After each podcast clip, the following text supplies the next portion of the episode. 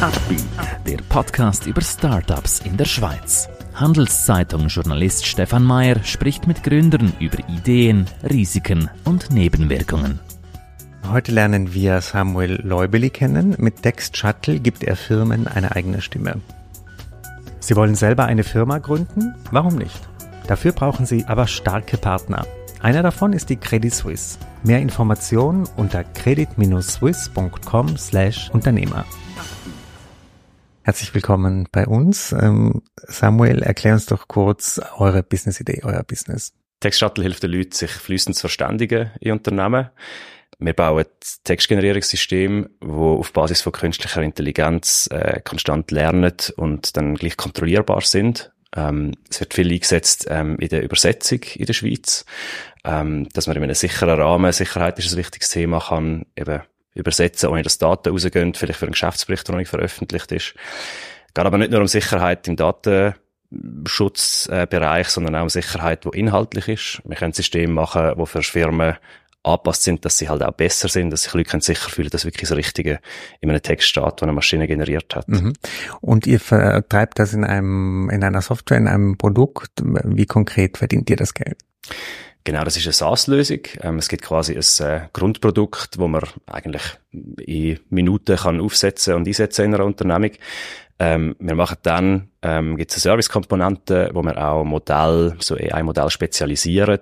Ähm, das heißt, bei der Übersetzung zum Beispiel würde das heißen, bei einer Bank kommt halt dann das raus, was etwa vielleicht bei DeepL oder so auch wieder rauskommen und wenn man nachher ein spezialisiertes Modell macht, das ist das Projekt, was ein bisschen länger geht, ähm, ist wirklich Qualität dann auch besser als bei solchen Systemen. Mhm. Du meintest Sicherheit, das Thema Sicherheit spielt eine große Rolle. Vielleicht kannst du da ein bisschen näher drauf eingehen. Warum ist eure Lösung dafür besonders geeignet? Ja, richtig. Ähm, eben, es gibt die zwei Aspekte bei der Sicherheit und bei der Datensicherheit ist es halt so, dass wir als äh, kleines äh, Unternehmen, wo auch in der Schweiz sind, dass man mit uns kann äh, reden. Wir haben natürlich die nötigen Vorkehrungen, aber das haben heute viele Firmen. Ähm, bei vielen grösseren Lösungen, SaaS-Lösungen, kann man nicht verhandeln, auch als einigermaßen grosse Firma in der Schweiz. Wenn eine Bank sagt, hey, für uns ist X, Y und Z ganz, ganz wichtig, wenn es um Auftragsdatenverarbeitung geht, ähm, ja, sagen die mehr oder weniger, log, das sind unsere Bedingungen, nimm sie oder nimm sie nicht. Bei uns ist das ein bisschen anders. Wir können dort äh, spezifischer eingehen. Wir können auch unsere Lösung, ich glaube, das ist auch noch speziell, in den eigenen Netzwerk von diesen Unternehmen deployen, was gar nicht ganz so einfach ist mit der neueste Generation von KI-Modellen. Mhm. Diese KI-Welle, die jetzt ähm, alle beschäftigt, wie hat euch die beeinflusst? Ich glaube extrem positiv. Ähm, was uns auffällt, ist, dass wahrscheinlich jetzt das erste Mal, seit wir aktiv sind, wirklich so in der Chefetage das Sprachthema angekommen ist. Es ist ein bisschen wie bei Cloud Computing vor ein paar Jahren. Es ist so plötzlich so, ja, man hat immer schon irgendwie Server und Maschinen im Unternehmen dann kommt Cloud Computing und plötzlich ist die Chefetage, wer macht das bei uns? Wo ist, in welchem Keller hockt der Typ genau, der das macht? Und jetzt bei Sprache ist es ähnlich. Ähm, das gibt jetzt Druck in der Unternehmung bei Leuten, die halt für Kommunikation verantwortlich sind, dass sie auch etwas machen ist dort vielleicht auch gar nicht immer so einfach, aber für uns ist es super. Wir haben jetzt viele Anfragen über äh, diverse Sachen, was um Textgenerierung geht und uns hat das, glaube ich, extrem geholfen. Mhm. Und welche Texte konkret werden da generiert? Genau, also bei uns sind es im Moment äh, hauptsächlich äh, Übersetzungen. Ähm, also ja, typischerweise, man will zum Beispiel für interne Kommunikation E-Mails übersetzen, die man von einer Kundin bekommen hat, ähm, aber auch Text ähm, produzieren, wo man will veröffentlichen, vielleicht für eine Produktbeschreibung, wo dann auch SpezialistInnen in den Unternehmen noch nachbearbeitet. Ähm, es geht aber auch um quasi Textpolierung, sage ich mal, ähm, Umformulierung so, dass es nachher die richtige Firmensprache hat in der gleichen Sprache. Das ist so, sind so die Hauptsachen, die wir machen. Wie lange dauert es, bis man da die, eine Firmensprache identifiziert hat? Und die müsste ja wahrscheinlich tausend, also jetzt versteht man es ein bisschen besser durch diese ganzen Modelle, die jetzt populär wurden, aber wie, wie, wie macht ihr das? Wir nehmen ähm, tatsächlich einfach Text, ähm, was gibt von diesen Unternehmen. Ähm, wir, wir sitzen nachher nicht her und haben Leute, die analysieren, aha, die haben jetzt äh, Carefree Package im Deutschen nachher rundum sorglos Paket gesagt, sondern wir äh, entwickeln ähm, Programme, Algorithmen, die aus sehr grossen Dokumentmengen ähm, die Sachen extrahieren und quasi ja halt lernen im Sinne von wie maschinelles Lernen halt funktioniert, wie das mhm. nachher geht. Mhm. Äh, zu dir als äh, Unternehmerperson, vielleicht kannst du deinen Weg ein bisschen beschreiben, da bist da, wo du jetzt stehst. Gern, ja. Ich bin ähm, ja sehr fasziniert gewesen, äh, vom Thema Computerlinguistik hat man das damals noch bezeichnet, äh, als ich das erste Mal so an die Uni bin schnuppern. Ich bin völlig per Zufall in diesen Bereich gekommen. Ähm, ich habe nicht Informatik studieren, weil es mir immer fest um Mathe gegangen ist. Und gefunden, ah, das ist ein spannendes Schnittfeld. Irgendwie Programmieren, Sprache. Gibt viel, viel spannende Probleme. Und ich habe dort noch nicht gewusst, dass es dann eigentlich einen Umschwung wird geben, dass man eigentlich die Probleme nur noch mit Mathe löst. Eigentlich dann trotzdem, das ist heute definitiv so. Ähm, ja, habe dann eine Ausbildung gemacht, äh, habe zwei Jahre für eine amerikanische Firma geschafft in dem Bereich, äh, wirklich maschinelle Übersetzungssystem für 32 Sprachen, ähm, verantwortet und bin dann zurück an die Uni, habe doktoriert, wo so die grosse Welle von neuronalen Netz gekommen ist. Ähm, dort ist die Bell auch entstanden. Und zu dem Zeitpunkt haben wir dann auch gefunden, jetzt ist es Zeit. Ich glaube, da braucht es in der Schweiz etwas. Mhm. Äh, wie beschreiben dich deine Kollegen, Kolleginnen? Was bist du für eine Persönlichkeit im Führungsstil, im, in der Zusammenarbeit? Ja, das ist interessant. Wir haben tatsächlich in unserer kleinen Geschäftsleitung mal so eine, ein Coaching gehabt oder so eine Persönlichkeitsanalyse hat das auch beinhaltet. Ähm, ich glaube, bei mir sind so die, die Balken, wo es um zum einen irgendwie Macht heißt die Dimension, glaube ich, vor allem auch Innovation sind extrem hoch, fast überhoch. Äh, so Support und Kontrolle sind eher tief. Ich glaube, ich bin jemand, wo, wo Ideen hat, wo sehr, sehr gern Veränderung hat. Vielleicht für andere fast manchmal auch ein bisschen zu schnell. Ähm, ich glaube, wir gleichen uns aber in der Firma dort sehr gut aus. Mhm. Wie ähm, delegierst du dann in, innerhalb des Führungsteams oder wie habt ihr euch das aufgeteilt? Ich leite als CTO im Tagesgeschäft ja wirklich das Engineering und wir haben dort äh, seit einiger Zeit auch drei kleine Teams, wo, wo es jeweils ein Team hat, äh, gibt, wo, wo das dann leitet und das funktioniert eigentlich relativ gut. Mhm. Thema Finanzierung, äh, wie seid ihr da aufgestellt? Gibt es externe Geldgeber, Geldgeberinnen? Sucht ihr gerade Investoren, Investoren? Ja, es ist tatsächlich bootstrapped bis jetzt. Ähm, ich muss jetzt sagen, ich glaube, eben mein Hintergrund und von vielen bei uns, wir sind 85 Prozent arbeiten bei uns im Engineering. Das ist, glaube ich, untypisch für auch ein Softwareunternehmen. Mhm. Das sollte sich auch ändern. Ähm, wir haben bis jetzt kein externes Geld in der Firma. Und das ist jetzt aber der Moment, äh, wo das sich wird ändern. Wir sind jetzt in einer Fundraising-Runde, startet das gerade und ja, sind gespannt, jetzt sicher auch viel zu lernen. Mit welchem Ziel? Also was wollt, also wofür wollt ihr dieses Geld dann nutzen? Ja, genau. Wir werden uns ganz sicher besser aufstellen im, im Sales- und Marketing-Bereich. Zum einen, wir sind eigentlich recht überzeugt, dass wir ein Produkt haben heute, wo viel mehr Leute in der Schweiz und dann auch im angrenzenden Ausland in einem ersten Schritt wird, könnten sehr gut brauchen. Aber ich glaube, uns kennt man einfach nicht. Und wir, wir haben das auch nicht im Blut. Oder bei uns ist niemand hat wirklich einen, einen Hintergrund, wie man jetzt äh, Verkauf, Vertrieb richtig strukturiert. Ich glaube, das könnte sehr viel schneller auch gehen.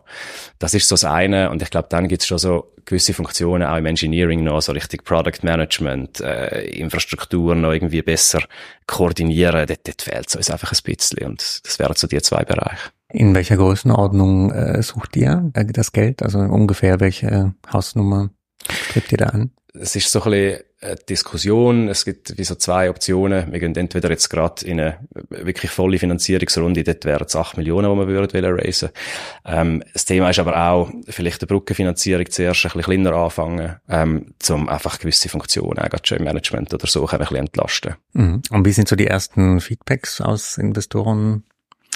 Sicht, äh, was haben die vielleicht auch für Verbesserungswünsche oder Kritikpunkte? Ich bin extrem überrascht. Man sagt ja, es sei also ein bisschen Fundraising Winter im Moment. Es ist wahrscheinlich im Gegenzug dann irgendwie AI Summer halt trotzdem. und das ist ja recht interessant, äh, das jetzt irgendwie zu beobachten ganz ehrlich, wir sind, ich habe gesagt, wir sind ganz am Anfang. Wir sind, äh, ja, wir sind Pitch Decks am verschicken, wir haben erste Gespräche. Und bis jetzt habe ich dort vor allem recht viel Begeisterung gehört und jetzt nicht unbedingt sehr viel kritisch so im Sinne von, ja, das, aber das ist doch jetzt irgendwie komisch, haben wir bis jetzt irgendwie weird gemacht. Ich denke, das kommt dann wahrscheinlich noch, wenn wir ein bisschen tiefer mhm. reingehen. Habt ihr da einen Coach, der euch berät oder wie, wie, wie geht man da die ersten Schritte, wenn man entscheidet, okay, wir wollen eine Finanzierungsrunde? Wir haben einen Coach definitiv, ähm, genau, der Max Meister ist bei uns im äh, VR, der sich sehr gut auskennt, auch in der Startup-Szene. Das ist äh, definitiv hilfreich. Ähm, haben wir äh, Anfang Jahr anfangen mit ihm zusammenarbeiten und mhm. das, das hilft uns sehr. Wenn du jetzt äh, bewegt euch ja in, du hast es erwähnt, es ist AI Summer. Ähm, wie würdest du denn aber diesen Markt noch konkreter beschreiben, auch in der Schweiz? An welche Konkurrenten? Wo steht ihr da? Ähm, wie schwierig ist es, für euch momentan? Also beschreibt mal das für einen völlig Außenstehenden. Ich glaube, es gibt wirklich, also so direkt in der Schweiz extrem wenig, oder? Also natürlich, man kann bei Microsoft zum Beispiel in dem, in der Azure Welt sich irgendwie Sachen zusammenbauen und machen, aber ich, ich sehe vor allem auch, wir kommen zum Teil, wir haben mal eine Anfrage bekommen von einer Firma, die bei ChatGPT eingegeben hat, ich brauche ein internes Suchsystem, wo ich mit dem Internet kann chatten, welche Firmen machen das in der Schweiz. Somehow ist mit unter unsere Firma und ich glaube Swisscom rausgekommen oder so.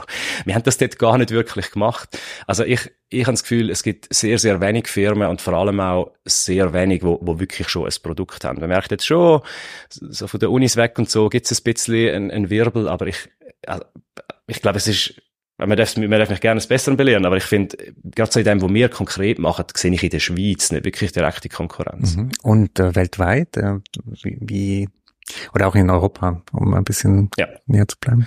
Weltweit sicher. Also im Bereich, eben, wir haben ja stark in der Übersetzung angefangen, sind dort auch noch sehr stark aktiv. Ähm, und dort äh, gibt's schon Konkurrenz. Es gibt Tilde ähm, im, in den Nordics oben, es gibt äh, Sistran, wo in, wo in Frankreich angesiedelt ist. Aber auch dort, also ganz ehrlich, es lässt sich so an, an direkter Konkurrenz eher an eineinhalb Hände abzählen, als dass es jetzt eine riesige Batterie von Firmen wäre. Ich glaube, das wird sich jetzt stark ändern. Mhm. Oder? Ähm, gleichzeitig glaube ich eben auch, dass ähm, natürlich, wir werden ja auch nicht wirklich können gegen Microsoft oder OpenAI konkurrenzieren. In dem Sinn, das ist auch nicht das Ziel. Wir trainieren nicht mit hunderten Millionen von Franken einmal ein sehr, sehr grosses Modell.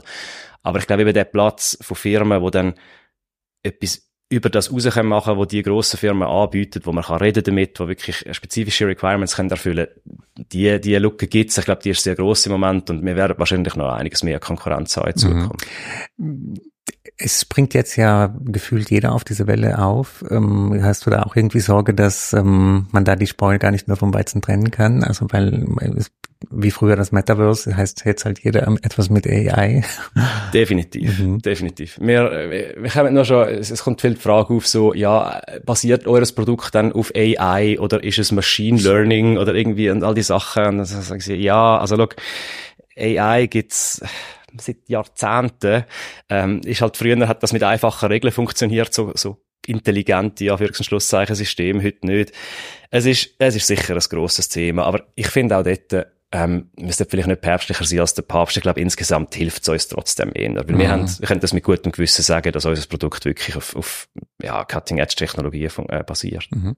Wenn du jetzt vorausblickst in fünf Jahren, wo wünschst du dir, dass ihr steht? Ich würde mir wünschen, dass wir definitiv noch breiter aufgestellt sind. Wir haben heute vor allem auch Versicherungen und Banken im, im Portfolio. Ich fände das schön, wenn man das könnte, könnte ausweiten und sicher auch ein Stück weit globaler. Ich glaube, es muss jetzt nicht unbedingt sein, dass wir uns dann in, in Amerika und, und in Asien überall kennt, aber das ein bisschen von Europa ausbreiten, das wäre wär sicher sehr schön. Und eure größte Challenge, du hast es vorhin schon teilweise angetönt, aber was ist jetzt im Daily Business euer größtes Problem? Ganz ehrlich, ich glaube, es ist schon irgendwie ein Wachstum verbunden mit einem Führungsteam jetzt bei uns, wo halt wir sind keine Profis in dem. Wir haben nie eine grosse Firma strukturiert aufgebaut. Das merken wir, oder? Wir haben im letzten, also ziemlich genau vor einem Jahr, das Team eigentlich vergrößert, also von etwa 12 auf jetzt 24 Leute.